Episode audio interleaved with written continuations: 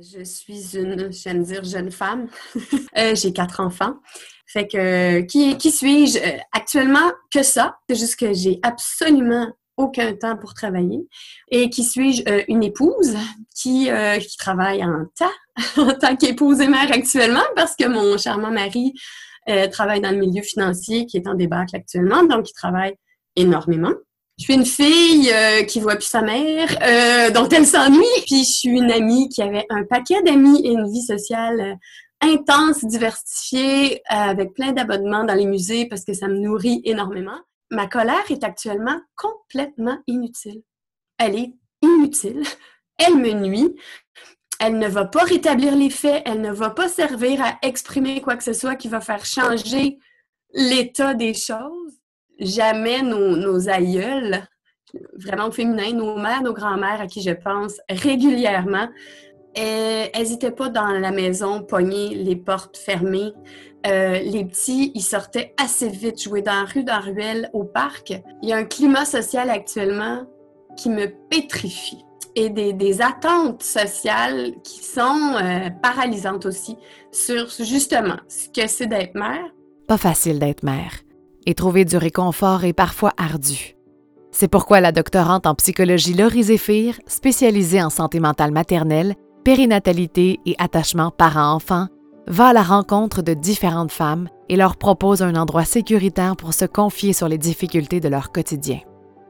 Une conversation authentique, dépourvue de tout jugement, qu'on entend rarement sur la place publique. Je m'appelle Jessica Brazo. Et moi, Laurie Zéphir.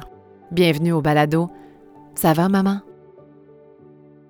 La femme dont il est question aujourd'hui est une mère de quatre enfants, dont trois en bas âge, pour qui le confinement causé par la pandémie de la COVID-19 a complètement chamboulé le quotidien. C'est avec franchise et sincérité qu'elle nous partage certaines parties d'elle-même qu'elle aimerait mieux taire par moment. Pour le bien de la conversation et pour protéger son identité, nous l'appellerons Estelle. Je, je suis rendue ça. Je suis ménagère à temps plein ça te fait quoi de dire ça? J'ai une telle colère. J'en ris, là, j'essaie de faire des blagues. Mais c'est. J'ai l'impression d'être. Euh, puis mon langage est tellement châtié depuis le début de la pandémie, ça me ressemble même pas. Fait que j'allais dire, je suis en beau tabarnak du matin au soir. Dès que j'ouvre l'œil, puis que je me rappelle qu'est-ce qui se passe actuellement, euh, ce que je vis actuellement, que j'ai pas choisi, euh, ce que je me ramasse à faire de mes journées, je suis en beau tabarnak et je ne décolère pas presque jusqu'au soir. Et cette injustice-là qui me met en colère est liée aussi au fait que euh, je me ramasse avec toute la charge mentale domestique, éducationnelle de toute la famille d'un coup alors que mon mari continue sa vie dans le sous-sol au lieu d'aller à la banque, mais qui, lui, est très heureux. De toute façon, c'était un loup solitaire et il n'aimait pas tellement ça, ni sortir au, resto avec moi ou euh, recevoir des amis. Fait que lui, il est juste tellement heureux, mais pas moi. Ça te fait quoi de voir cet écart-là entre toi qui non seulement vit de l'impuissance, vit de la tristesse, vit de la colère, qui se retrouve avec la charge de toute la famille, puis à l'inverse de ton chum qui a l'air à pouvoir apprécier tout ça, ça te fait ressentir quoi, cet écart-là? Euh, bien évidemment, plusieurs choses en même temps, mix emotions. Là. Euh, ben, la première chose, euh, je suis un peu soulagée qu'on ne soit pas exactement sur le même mood en même temps parce que, parce que ça serait vraiment pas drôle. ensuite, j'ai une très grande connaissance de moi, de mes limites, euh, de mes forces, de mes faiblesses et de lui aussi beaucoup, de ses forces, ses faiblesses, ses limites. Puis ça a juste mal tombé, en ce sens que si on avait dû être, euh, disons, on parle de n'importe quelle autre situation, là, euh, de confinement dans, je sais pas, une autre maison que la nôtre, dans une grande ville où on peut, on peut pas être chez soi et on est pris à être dans des musées, des restos et, des hôtels tout le temps parce que, je sais pas, la maison est contaminée ou tu sais. Mon chum serait en train de virer fou et je serais à peu près en train d'exulter. fait qu'en partant, je sais qu'on avait des, euh, des besoins différents.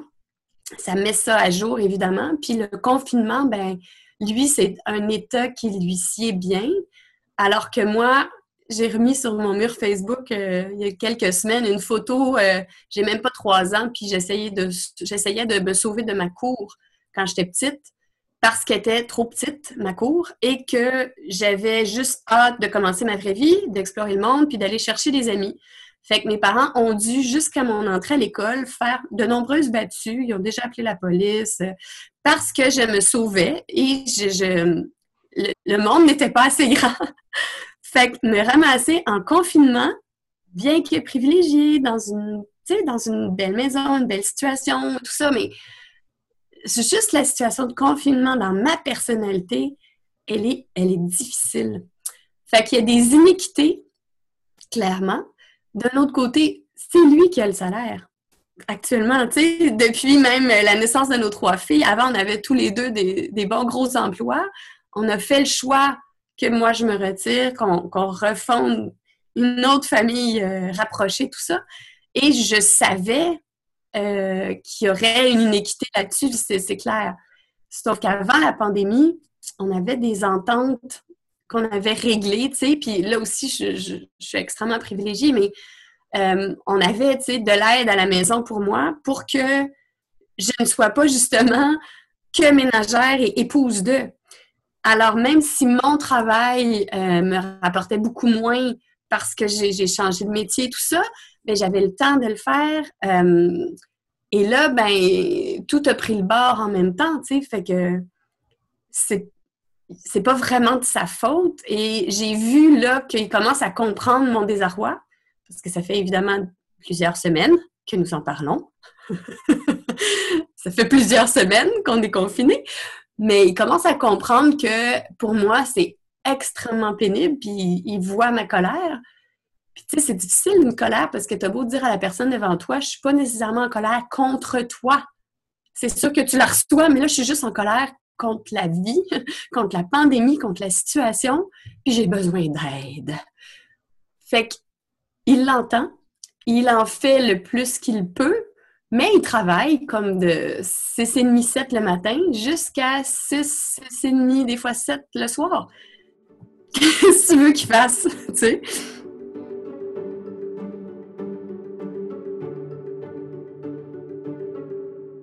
Laurie, je pense que l'épisode d'aujourd'hui, ça va rejoindre beaucoup de gens. C'est la réalité de beaucoup de parents en ce moment que le conjoint ou la conjointe travaille. Euh, moi comprise, je t'avoue que c'est l'épisode que j'ai trouvé le plus dur à faire jusqu'à maintenant parce que c'est très près de ma réalité. Puis dans le partage d'Estelle, ce qui me touche beaucoup, c'est qu'elle vit beaucoup de colère. Ça la rend vraiment très en colère, puis elle le dit bien, elle sait pas quoi faire avec. C'est pas contre son chum, c'est pas contre l'autre, mais elle sait pas comment la gérer. Puis la colère, c'est vraiment une émotion comme une autre. Des fois, c'est sûr qu'on peut être un peu euh, abasourdi par la colère qu'on peut ressentir et des fois, on a l'impression qu'on ne peut pas en parler, mais pourtant, la colère, c'est une émotion comme la joie, comme la tristesse. Un humain ne peut pas cheminer sa vie sans cette colère-là. Euh, c'est sûr que Estelle, quand elle nous en parle, il y a effectivement toute cette notion de je comprends bien que la situation n'est pas de la faute de personne, mais ça ne change pas le fait que moi, je suis en colère de constater cette situation-là dans laquelle je n'ai pas choisi. Et un des éléments qui peut peut-être contribuer à la colère des, des, mamans qui nous entendent et des papas aussi, c'est le fait qu'on a plusieurs identités. On est des professionnels, on est des parents, on est euh, des femmes, des, des, filles, des fils, euh, on est des amis. Et en ce moment, la réalité de la, situation fait en sorte que le rôle de parent prend une grande place, presque euh, même toute la place. Et ça, à un moment donné, ça devient un peu frustrant de ne pas retrouver son essence, de ne pas être vraiment qui on est. On est obligé ou on est emprisonné dans un rôle euh, qui ne nous convient pas 24 heures sur 24, 7 jours sur 7. Même si l'amour des enfants est là, ça ne change pas le fait que notre identité est beaucoup plus concentré sur le rôle parental, comme dans le cas à Estelle, euh, comparativement aux autres moments où est-ce que ben, on peut se permettre de sortir, de faire des choses, de s'investir dans des projets. Dans le fond, c'est qu'on ne peut pas aller se ressourcer ailleurs, puis on n'a plus de jus à donner. Là. Tu sais, quand euh, tu peux pas aller justement recharger tes batteries, que ce soit au travail, avec des amis, pour ramener cette énergie-là à la maison, là, là, il n'y en a plus. Ben oui, puis c'est surtout aussi que euh, dans la vie du quotidien avant la, la, COVID-19, ben on avait certains repères. On était capable de se dire, bon, ben quand je me sens un peu euh, déprimé, ben je peux faire telle chose et ça m'aide. Euh, ça m'aide. Quand que je, je, me sens un peu fâchée, ben je prends le téléphone, je dis à mon ami, est-ce que je peux me présenter chez toi? J'y vais. Il y avait une espèce de liberté mm. dans la connaissance de soi. Je sais quoi faire quand je me sens dans cet état-là. Et en ce moment, à cause de la COVID, toutes ces options-là sont écartées, effacées. Euh, on, c'est bien beau, là, la communication à distance, mais ça ne fait pas en sorte qu'on peut totalement apaiser nos émotions, surtout les négatives, parce que ben, justement, nos repas ne sont plus les mêmes. Puis, qu'est-ce qu'on fait dans ce temps-là? Parce que j'ai l'impression que dans ce que ce nous raconte, c'est carrément sa personnalité qui est effacée. Tu sais, elle est, c'est une fille qui sort beaucoup. J'ai l'impression, peut-être que là, je fais du transfert, mais que la valeur de la liberté, elle est très importante, puis qu'elle est coupée de tout ça. Donc, évidemment, que ça génère de la colère. Qu'est-ce qu'on fait dans ce temps-là? Est-ce que d'en parler simplement, ça peut alléger Bien, j'ai pas exploré la valeur de la liberté avec Estelle. C'est sûr que ça aurait pu être intéressant de regarder est-ce que dans les autres sphères de sa vie, au cours de sa vie, c'était quelque chose qui était très important. Euh, mais il faut comprendre que le contexte de pandémie, de confinement, est un peu euh, à l'opposé de ce que l'humain est habitué. Il n'y a aucun humain sur la planète qui vit bien dans un confinement extrême. Il y a peut-être des gens que oui, ça, ça, leur fait du bien de rester à la maison le vendredi soir puis de pas aller faire le party. Mais cette personne-là, quand elle a envie de sortir parce qu'elle en a besoin, elle avait cette liberté-là de le faire et là, elle ne, elle ne l'a plus. Donc, que ce soit une valeur fondamentale ou non, le contexte de confinement est assez difficile en termes de euh, santé psychologique. Hmm. Quand on ressent de la colère, il faut justement apprendre à, un, la reconnaître, deux, l'accepter et trois, se poser la question, qu'est-ce que j'en fais avec? Euh, quand que je parlais de reconnaître, ben là, justement, on va regarder les symptômes physiques qu'on a. Est-ce que quand je suis en colère, je commence à avoir euh, les mêmes moites? Est-ce que je commence à avoir une boule dans le ventre? Juste de la reconnaître, ça peut nous donner un petit outil de plus pour être capable de se dire, OK, là, c'est temps que je prenne une pause, c'est le temps que j'aille me, me, me, retirer un peu quelques minutes pour que je puisse aller respirer un peu. Euh, ensuite, de l'accepter. Je pense qu'il y a des fois certains parents confrontés à leur colère qui aimerait mieux se dire euh, ben non, finalement, je suis pas en colère, ça va passer, c'est pas si pire. Mais non, au contraire, quand on finit par l'accepter, cette colère-là, on peut peut-être mettre certaines limites. On peut peut-être commencer à dire ben par exemple, dans le cas Estelle, on n'a pas exploré ça ensemble, mais est-ce qu'il y aurait des aménagements au niveau de l'horaire qui auraient été possibles avec son conjoint? Euh, peut-être que oui, malgré les obligations de son travail, peut-être que certaines journées qui est capable de juste raccourcir un peu les horaires ou est-ce que, bon, pendant le dîner, tu peux venir en, haut pour nous aider? cette colère-là, elle nous dit, je vis une situation qui ne me convient pas. Qu'est-ce que je peux faire pour essayer de m'aider? Bref, quand on l'accepte, ça nous permet justement de passer à d'autres choses mm. ou du moins de trouver des solutions à cette colère-là. À partir du moment où est-ce que je reconnais cette colère-là et que je l'accepte, il faut que je me pose la question, qu'est-ce que je fais avec? Il y a une différence entre j'ai de la colère puis je fais juste cogner dans tout puis tout frapper, ça, effectivement, c'est une colère qui n'est pas suffisamment bien digérée, aménagée, gérée. Quoique pour certains, dans un oreiller, c'est vraiment la chose qu'ils ont besoin de faire. Mais cette colère-là, on peut l'exprimer, par exemple, je prends un journal intime puis j'écris absolument tout dedans, même si c'est pas beau ce que j'ai à dire. Je, je fais de l'art, je, je sors, je m'en vais courir. Bref, il y a des façons quand même de, oui, l'accepter, oui, la reconnaître, mais aussi après ça, d'en faire quelque chose, de l'extérioriser plutôt que de la garder en dedans puis d'accumuler. Ah ben, je pense que ça va m'aider avec mes gars aussi, à gérer leur colère et les accepter. Mais il y a aussi autre chose que des fois on peut se poser par rapport à la colère. C'est que oui, la colère, c'est une émotion qui ressort, que l'on connaît, que tout le monde a apprivoisé d'une certaine façon.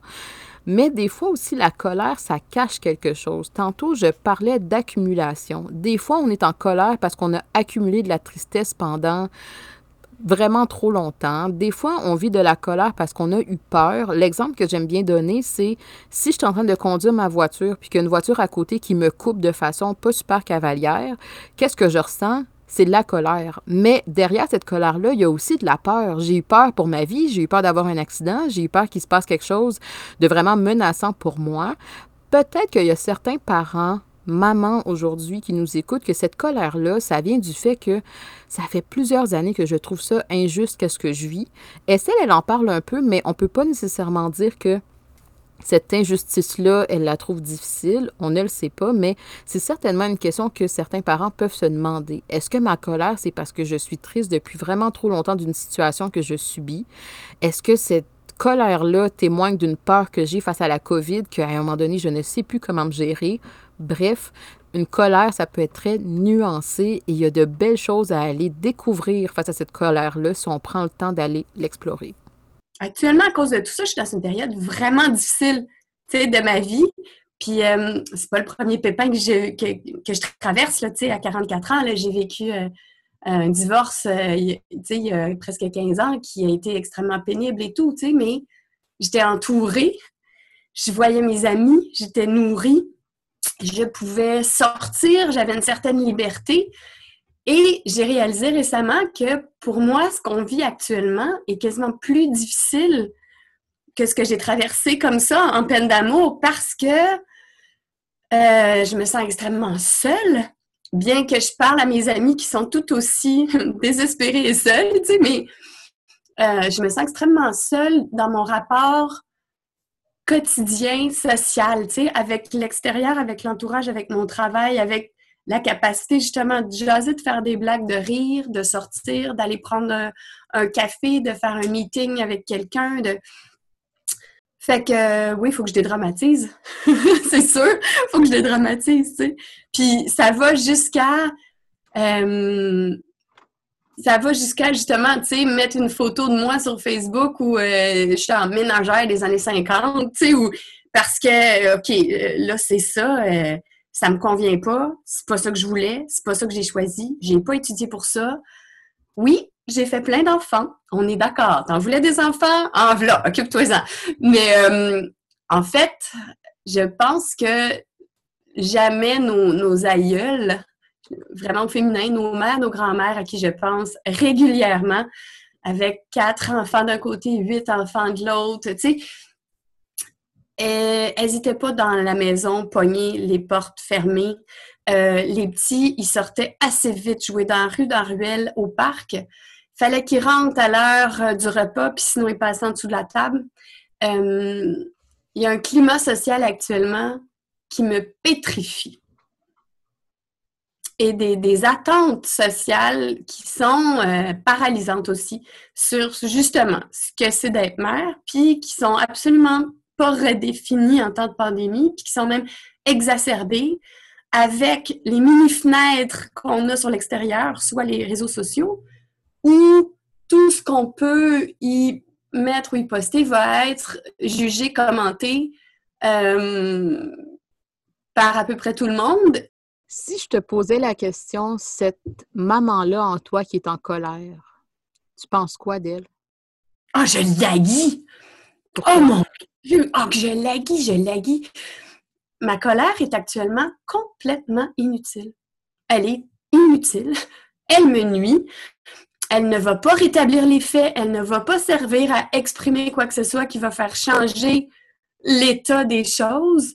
Euh, et j'avais une mère, moi, je l'ai toujours d'ailleurs, je ne vois plus, des fois j'ai l'impression qu'elle est morte, mais euh, j'avais une mère qui est un être de présence, qui est une, femme extraordinaire, d'un calme extraordinaire, d'une bienveillance. Euh, elle nous a élevés, nous les quatre enfants, on est quatre chez nous, tous les petits voisins, tous les cousins. elle, elle perdait jamais patience, elle n'était jamais dépassée, elle n'a jamais ou presque fait de colère.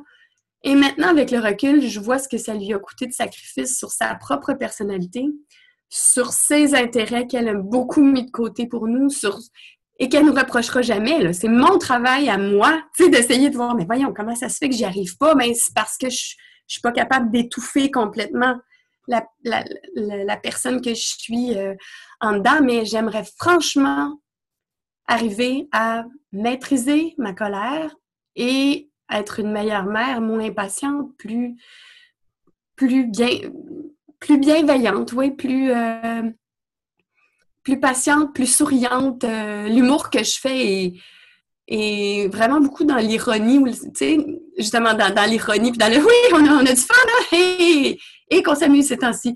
Fait que mon public cible n'est pas dans les six ans et moins. Et donc, avec mes filles, quand je fais des traits d'humour, il n'y a rien qui passe ou qui se comprend. Et donc, j'ai quand même, ouais, bon, euh, OK, whatever.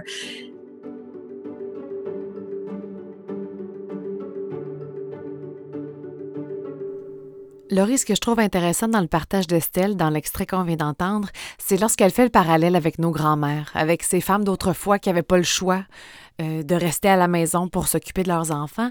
Puis je trouve ça drôle parce que je me suis fait la même réflexion il n'y a pas longtemps, tu sais, que je me sentais comme une femme des années 50, à la maison, à m'occuper de tout le monde. Puis ce que je trouve intéressant, c'est quand Estelle dit que, bon, les attentes sociales qu'on avait envers les mères de cette époque-là sont pas les mêmes qu'aujourd'hui. Comme quoi, la situation que les mères vivent en ce moment, c'est encore pire qu'à cette époque-là. C'est sûr que ça serait intéressant de se comparer.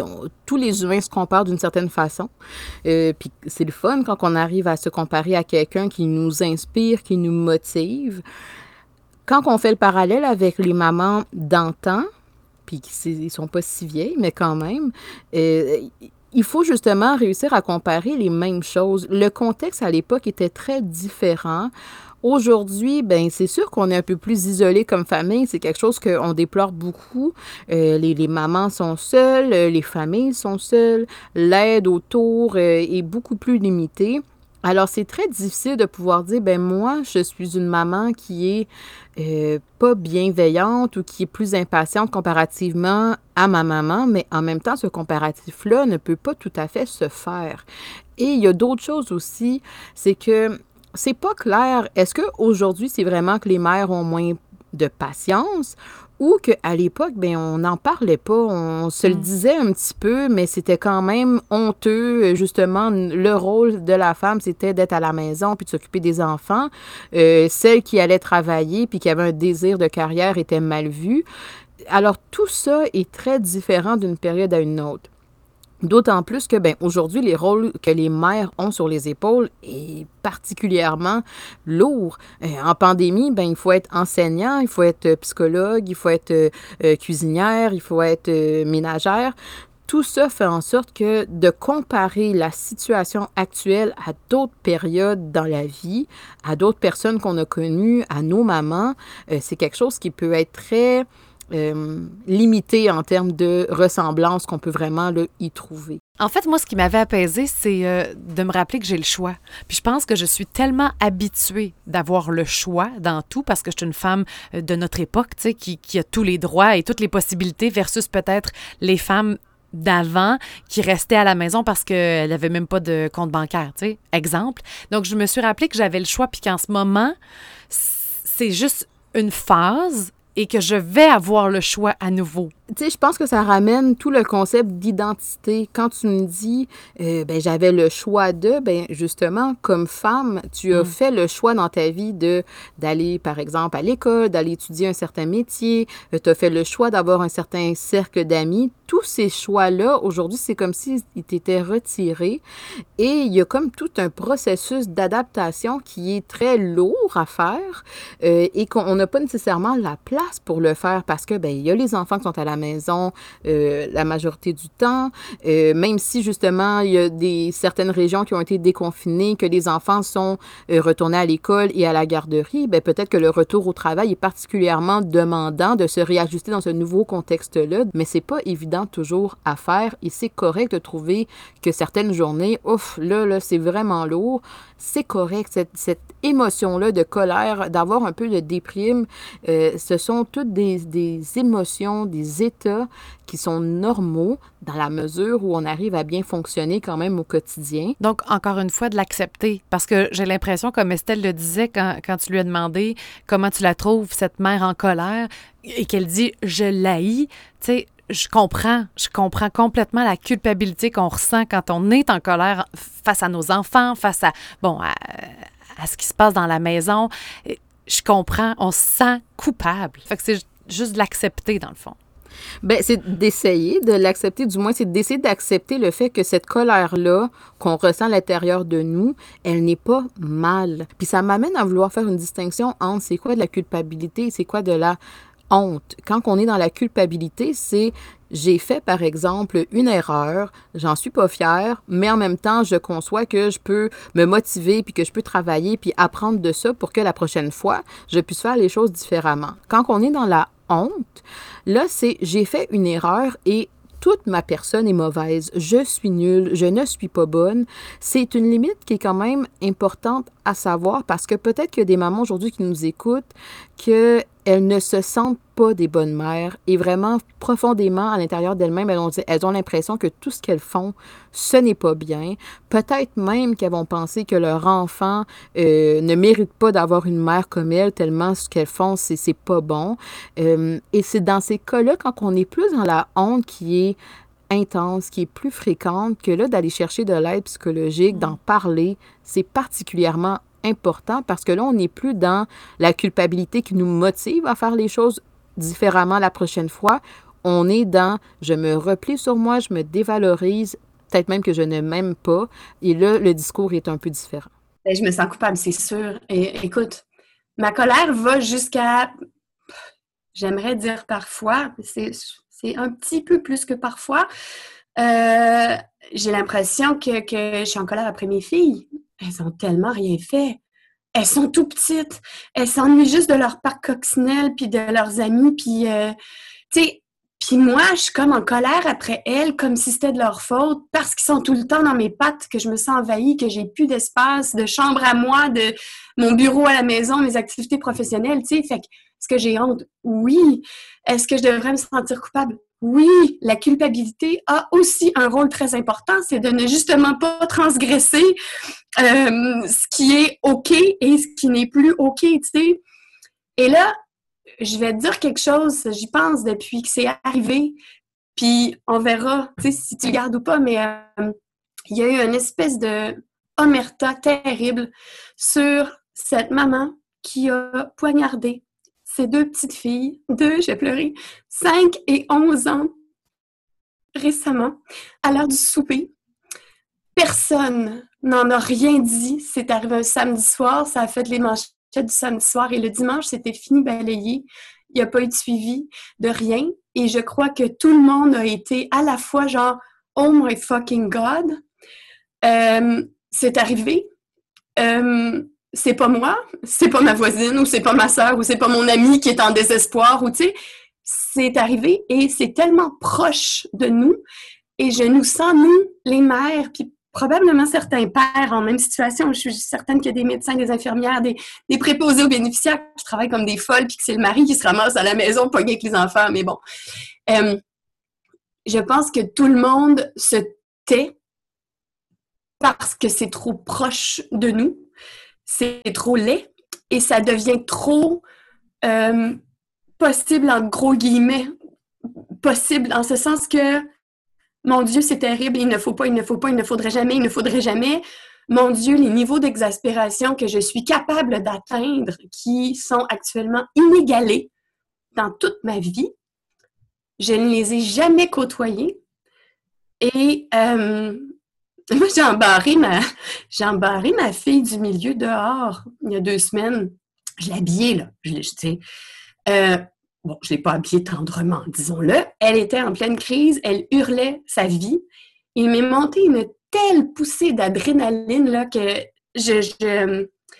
j'avais du mal à raisonner, vraiment. J'ai tous les trucs, là, euh, possibles et accessibles en, temps normaux, là. Là, j'étais juste en train de dire, là, ça va faire, là, ça va faire, là, ça va faire. Je répétais par-dessus, c'est écrit, là, ça va faire. Là, maman va t'habiller pour que tu ailles dehors. Là, tu vas aller réfléchir dehors. Et je l'ai, je dis pousser, je l'ai pas poussé fort, je l'ai pas poussé, je l'ai accompagné. Tu sais, la pousser dans le dos, là, tu sais, tu quand, quand, tu pousses fermement, mais dans une même direction en continu, là. Donc, je l'ai poussé dehors jusqu'à fermer la porte puis la barrer puis lui dire l'autre bord de la porte, là, maman s'en va se calmer. Je dois me calmer. Et bon, la cour est clôturée. Le papa travaille dans le garage en bas. Je savais que la porte du garage était ouverte. En fait, j'ai crissé le problème dehors pour qu'il s'en occupe et que à dérange son meeting téléphonique ou whatever et que ce soit plus moi qui s'écrit dans mes oreilles parce que pour être bien honnête, honnête, pour être bien honnête, euh, j'étais dangereuse. Et j'ai eu, thank God, cette présence d'esprit de m'en séparer et de, de, de, me confiner moi-même dans ma chambre avec mes bouchons, en train à peu près de me bercer comme dans, je sais pas, Hannibal Lecter, là, tu sais, euh, manquait juste la camisole de force, Alors, cette mère à Rosemont, je ne la connais pas, je n'ai pas lu les détails, je, je ne je voudrais pas non plus être pleine de compassion si, c'est monstrueux ou je veux dire. Euh, mais oui, j'en ai une compassion et elle est indicible et elle ne se partage pas vraiment parce qu'elle est beaucoup trop dangereuse actuellement. On peut dire ça à nos amis proches. On peut dire ça à notre mère. Actuellement, c'est impossible de, d'en parler. Fait que ce drame-là se vit dans un silence macabre. Mais j'entends bien ce que tu dis parce que ce que tu exposes, c'est vraiment on atteint, on joue avec notre limite, en fait. C'est que là, ah! cette maman-là qui a vécu le, drame qu'effectivement, on a très peu parlé, là, euh, sur la sphère publique, ben là, on a vu que là, ça a basculé. Dans quel contexte, qu'est-ce qui s'était passé, quelle est l'histoire de cette famille-là, on ne la connaît pas. Mais c'est sûr que la pression qui est mise sur les mamans et sur certains papas aussi en ce moment fait en sorte que les fameuses limites que tu m'as nommées, on joue beaucoup avec et des fois, on ne se reconnaît plus dans la colère, dans la tristesse, dans la culpabilité, dans toutes ces émotions-là qui sont très intenses parce que ben, on est confiné, on ne peut pas sortir, on ne peut pas voir nos amis, on ne peut pas se connecter, on ne peut pas s'évader. Tout ça mis ensemble, ben, c'est sûr que là, euh, quand on entend des histoires comme ça, on se dit est-ce que ça aurait pu être moi? Puis qu'est-ce qui me différencie tant que ça de cette maman-là euh, versus moi qui est confrontée à tout ça? Exactement. Et c'est ça, ça, fait peur. C'est le monstre en soi, ça fait peur. C'est euh, ça. C'est ça.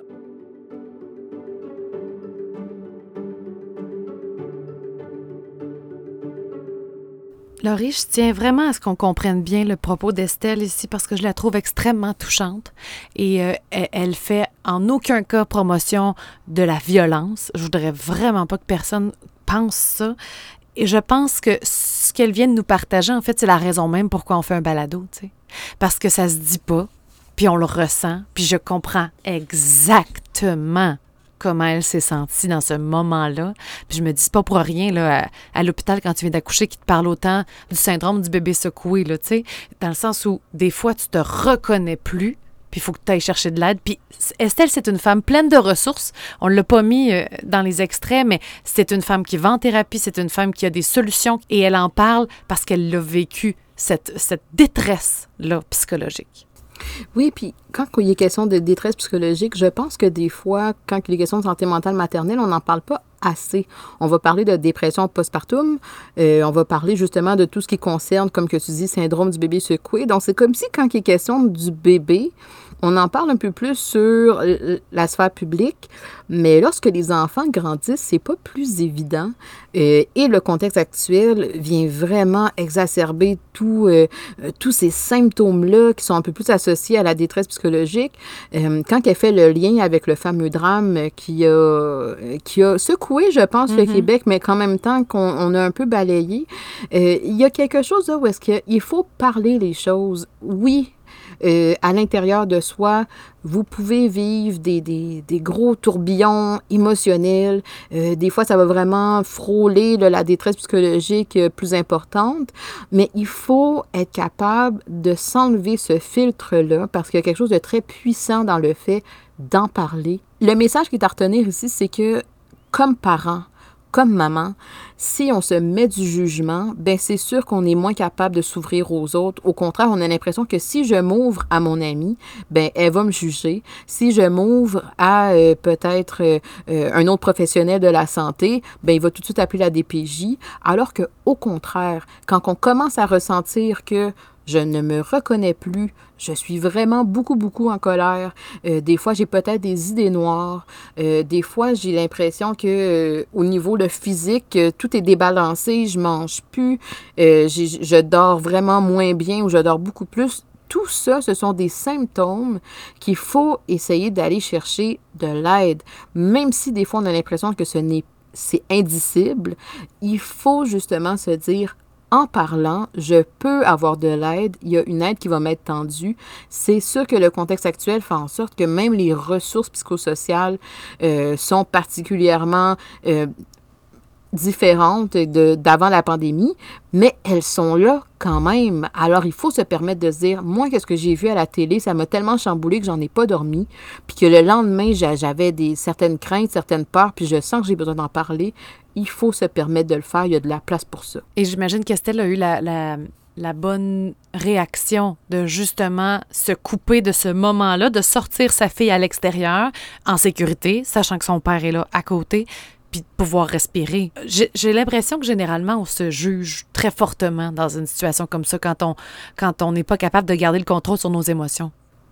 Bien, c'est sûr parce qu'on ne se reconnaît pas. Puis on aurait aimé ça, être au-dessus de tout ça, mais en même temps, euh, c'est très difficile à faire. Puis surtout si on, on regarde, Estelle l'exprime bien, elle a dit c'est des petits-enfants, euh, je m'en veux de leur en vouloir, euh, mais en même temps, ils, sont, ils viennent avec leur lot de demandes, ils viennent avec leur lot d'intensité de, d'intensité qui fait en sorte que comme individu, ben oui, des fois, ça peut venir nous chercher, nous happer il faut se permettre justement cette place-là, euh, mais justement, quand on, se permet de la faire, comme Estelle, on essaie de trouver des moyens. Elle a essayé de trouver une façon sécuritaire pour elle et pour sa fille pour être capable de retrouver du calme. C'est sûr que pour chaque personne, peut-être que c'est pas nécessairement la bonne méthode, mais comme parent, quand on commence à ressentir que on ressent cette ce, stress-là, cette peur-là à l'intérieur de soi, mais oui, il faut faire le travail de trouver qu'est-ce que je fais dans cette situation-là. Je ne peux pas juste écarter ça et me dire ça va passer,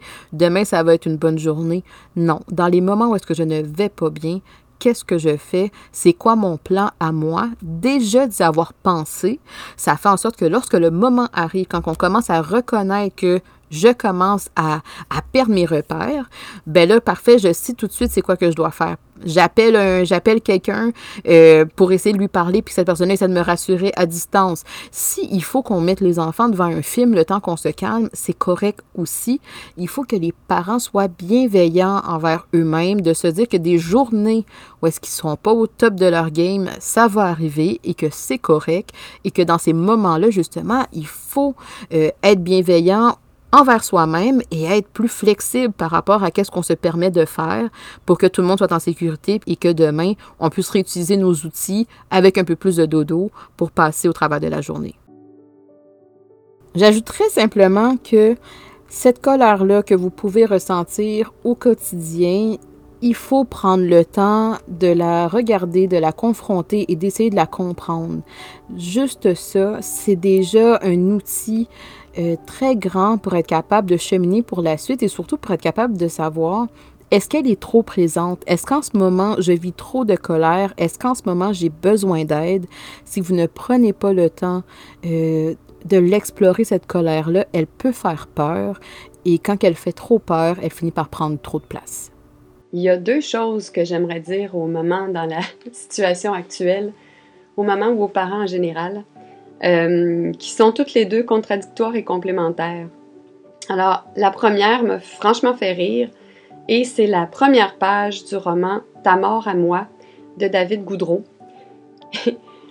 Le souffreteux de Nietzsche s'acharnait à répéter que tout ce qui ne nous tue pas nous rend plus forts. Quelle connerie! Ce qui ne nous tue pas nous estropie, nous traumatise ou nous humilie. Le reste du temps, on aime ou on se ment. Bon, c'est totalement déprimant, mais ça m'a fait tellement bien Parce que des fois, chercher du sens comme ça dans la marde qui nous arrive en se disant oui, oui, ça va me rendre plus fort, ben ça contribue juste à nous rendre plus fous.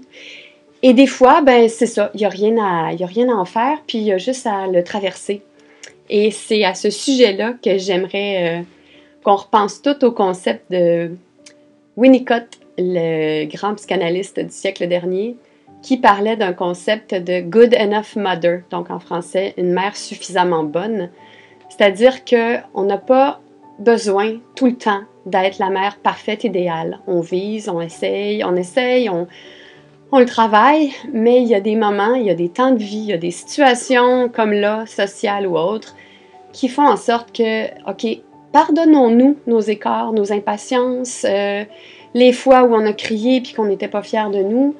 Allons en reparler avec eux. Disons-leur, regarde cocotte, j'ai j'ai perdu le contrôle, je suis fatiguée, je suis désolée, j'ai crié trop fort. C'était pas de ta faute à ce point-là, mais j'aime pas ça quand tu fais telle chose. Fait qu'on en reparle, puis on se pardonne, puis on se dit, ben oui, là, j'étais une mère so-so, mais tout de même, a good enough mother. Si vous voulez nous partager votre histoire, contactez-nous via notre page Facebook ou Instagram. Prenez note que ce balado ne remplace pas un processus thérapeutique. Si vous éprouvez des difficultés psychologiques, sachez que des ressources sont disponibles dans votre région pour une aide personnalisée à vos besoins. Ou encore, vous pouvez composer le 811. Un nouvel épisode de Ça va maman sera disponible la semaine prochaine.